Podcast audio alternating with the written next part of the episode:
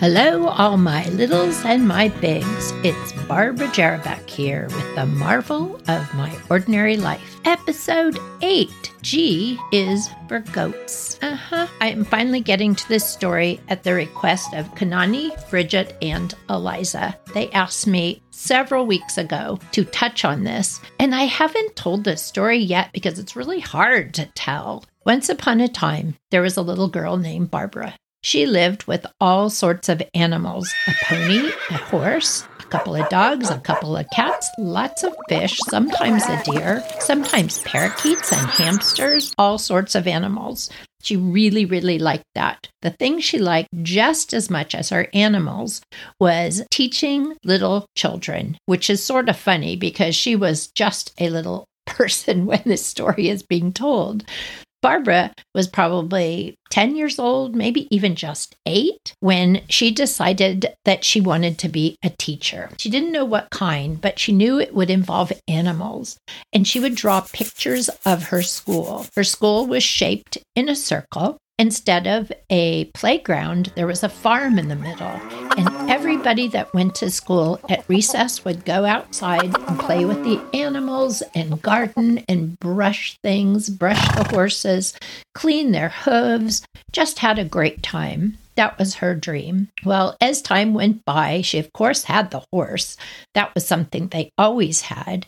And one day she went to the county fair. While they were petting all the different animals, she came across goats. She'd never really hung out with goats at all. These were adorable. They were pygmy goats, which basically looked like little baby goats even when they were grown up. Barbara really wanted those goats. So she asked her parents if she could have them. And I am telling you all, I don't know why my parents were so good.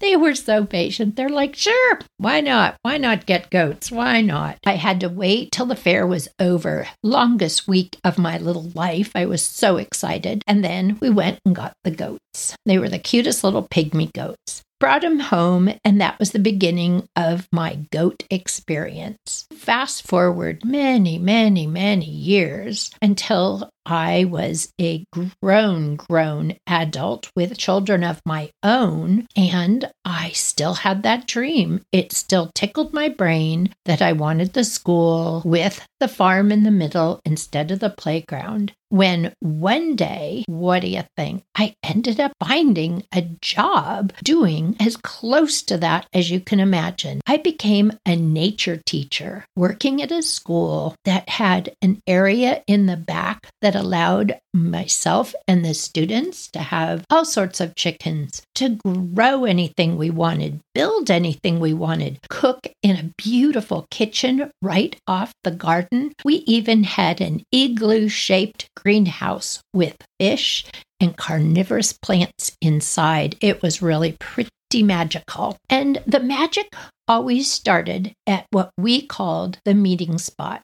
It was a area of benches where we sat and came up with wild ideas of what we wanted to do in the garden. And when I say we, myself and the students, we had the best time. We thought up wild things. Well, one day we got talking about what would be a really fun animal to have at school. And I don't remember which one of us said it. We should have a llama. So we all got very excited and thought, wouldn't that be awesome if we had a llama at school? We immediately started looking into it. We sent runners to the library who brought back the information both off the internet and in a book. And what do you think? A llama required acreage. Apparently, a llama is too close like a horse, and you just need way too much room. So forget the llama, that wasn't going to happen. Next on the list was a pig. Mm, there was not too many of us that were thrilled about the idea of the vote for a pig. As far as we knew, pigs are kind of stinky, pigs can bite. And pigs would eat a chicken, actually eat it like yum yum chicken if it was injured. So we crossed that off the list. Then we started thinking what was smaller and what could we really fit back there in the garden with the chickens. Oh, we can fit goats. Because you cannot just have one goat or it's super sad. It will cry all the time unless there's another hoofed animal there, preferably another goat. We decided we were going to ask to get two goats. There's all different size of goats, just like there's all different sizes of dogs. I mean, with dogs, you can have a Chihuahua or you can have a Great Dane. With goats, you can have a pygmy goat, you can have a Nigerian dwarf goat, which is a little bit bigger. You can have a La Mancha, I believe it's called, that has floppy ears like a basset hound and is a little bit bigger. All different sizes. They just go up and up from there. You can even have goats that would pull a little wagon or a cart. We looked into all the different kinds of goats and found that Nigerian goats were voted to be very friendly, a lot of fun and something that we definitely should look into. When we first approached the head of the school about getting a goat, he just rolled his eyes like, Are you kidding? I think he thought we were kidding. We were not kidding. We looked into everything that we knew they would ask. We looked into zoning because, of course, you couldn't have like an elephant at your school. It was best to find out if you could have a goat at your school before you got all excited. We looked into getting two goats. It was fine with zoning as long as we didn't plan on eating them, which we did not. We then had to plead and plead and give big puppy eyes to the head of the school. We had to tell him all the reasons we wanted a goat. Number one was it would really teach children a whole different level of responsibility. You can't just throw some food on the ground and say, see you later, we'll come back Monday. Every weekend, someone would have to take care of it. During the week, you had to change their water every day. You had to feed them twice a day. You had to brush them, clean their hooves, clip their hooves, make sure they had their shots just like a dog, all sorts of things. And because our coop was quite small where we planned on keeping it, we would need to make that bigger. You would not believe it, but after about a month and a half, we got a yes, you can. Barbara, you and your classes have convinced us a goat might be a lot of fun for our school. And yes, you're right, teach a lot of responsibility. Oh my gosh, our class went nuts. We were screaming and laughing and high fiving. We couldn't believe they were actually going to let us get goats. So then the research started. We had to look into where to get a good goat because you don't want to get one that's super cheap. It's likely maybe doesn't come from good lineage. So maybe it's going to get sick or maybe there's something wrong with it. So we found a lady way, way, way out in Livermore, which was probably about an hour and a half from the school. Went out there, looked at all the baby goats, which was so funny. They were bouncing and jumping all over each other, all over us. If you sit down, they would like bounce off your back. They would climb in your lap. They were so cute. I brought my friend Claire, who I think at the time was fifth or sixth grade, and her mom, and we drove out to look at the goats. So much fun. We picked out two adorable brothers, Dani and Ollie we wouldn't be able to take them for another month and a half or so. We needed to get the place for them to live in set up, and they needed to be debudded. Where this is a little gross, guys. We did not want goats with horns. They get them caught on things. When they play, they would bump into us. We just did not think horns would be a good idea. So they actually get a contraption. I think it's a little bit like a curling iron, heat it up and zap the spots on the baby goat's head where they know the horns will be growing. That kind of seals it off so that for a very long time those horns will not grow. The day came where they were old enough to leave their mom. They had their little horns debudded. We piled in the car, went out to the valley, got the goats, brought them back to school to the new and improved barn, which had a roof over the entire outside area because something we did learn about goats, they do not like water. We had to give them a really good covered area. Time went on. We played with the goats. We brushed the goats. The first week of having the goats was a little dicey. They cried like humans. They would cry and cry and cry and make this horrible screaming noise that you swore was a baby crying. Nope, it was the goats. Even teachers came to see what child had been left in the garden and was crying.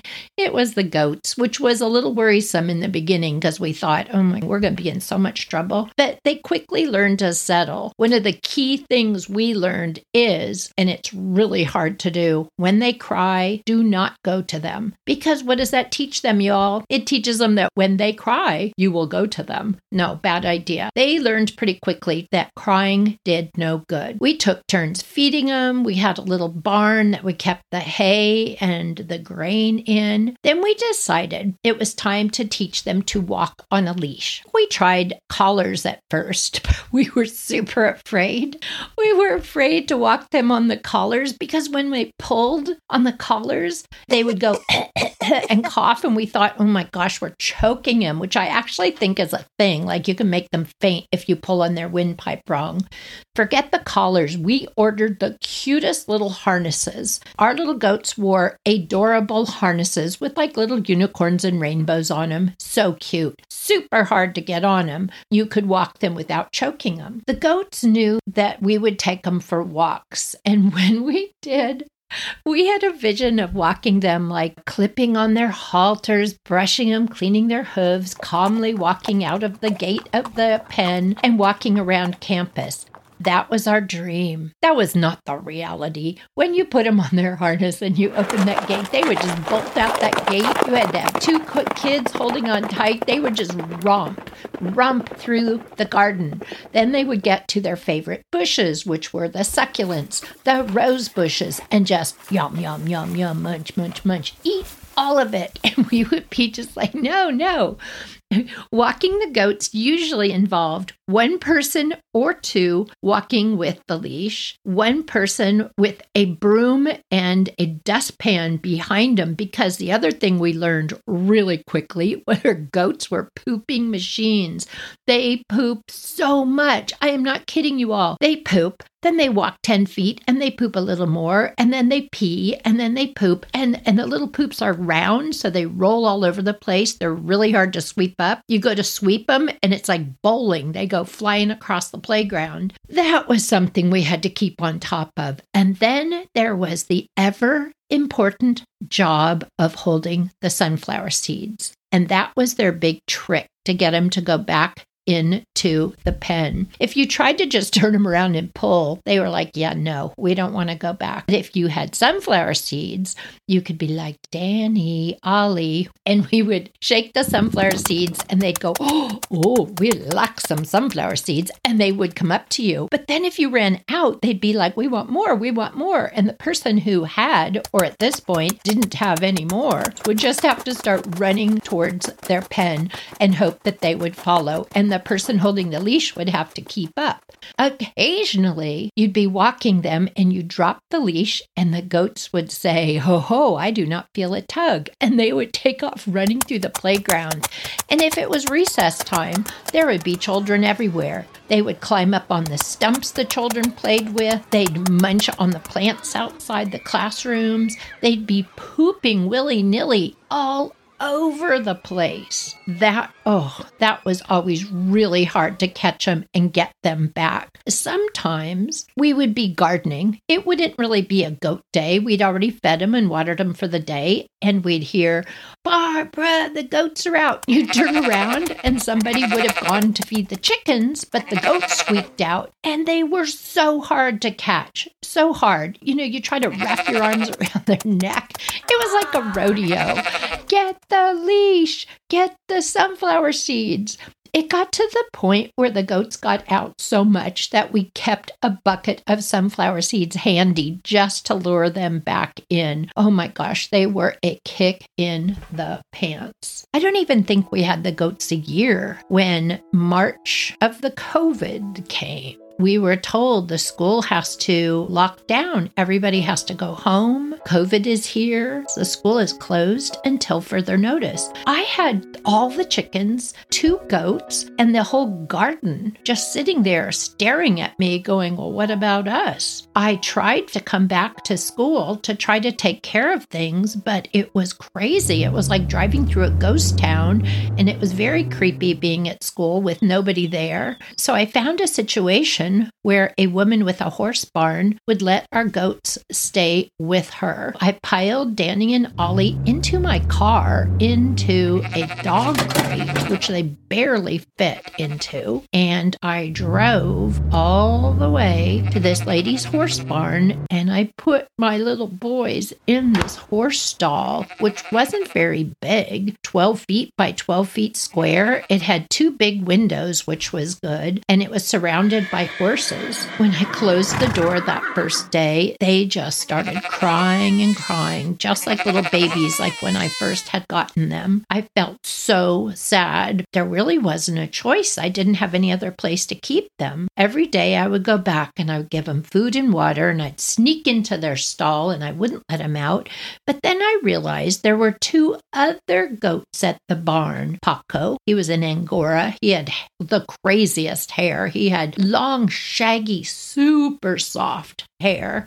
And there was Tiny, who wasn't that tiny. He was a Nigerian goat, just like Dani and Ollie, and he was brown and white and super cute. They got to run loose all over the barn. And I was just too scared to do that because I knew there was coyotes that lived on the hill. I wasn't there to keep an eye on them. I just felt really nervous doing it until after the entire first week where they were just so sad. Dani and Ollie were so sad sitting in the stall that I finally was convinced by the man who took care of the horses to just try it, just let them out and see what they do. And so I did. I had my sunflower seeds ready to lure them back in if I needed to. But as soon as they got out, they started wandering around, munching on bits of straw that had fallen on the ground. They met Paco and Tiny, which the first time they met, they started butting heads, and that really scared me. But I thought, oh, well, this is just how it's going to be. They got along much better than I thought that first day. When I left, the man who ran the barn said, Don't worry, I'll put them away and I'll let them out again in the morning. And I said, Well, what about the coyotes? And he said, because of the horses, as long as they're with the horses, the coyotes won't come down. It's been over a year and nothing has ever happened, knock on wood, with the coyotes coming to get them. And they get along just fine with Paco and Tiny now. I did not go back to school. The goats did not go back to school because after living the life in a pasture, in a barn, roaming free all day, it would be really not okay. It would be cruel to put them back in a little tiny pen. I don't think their temperaments would be the same. They would either be really depressed or just really rascally if we tried to pop them back into a pen again. Dani and Ollie are living the life. If you ever want to come visit, give me a call and we'll see what we can do. That is the story of G is for goats. Thank you, Kanani, Bridget, and Eliza. And I will see you later. Bye.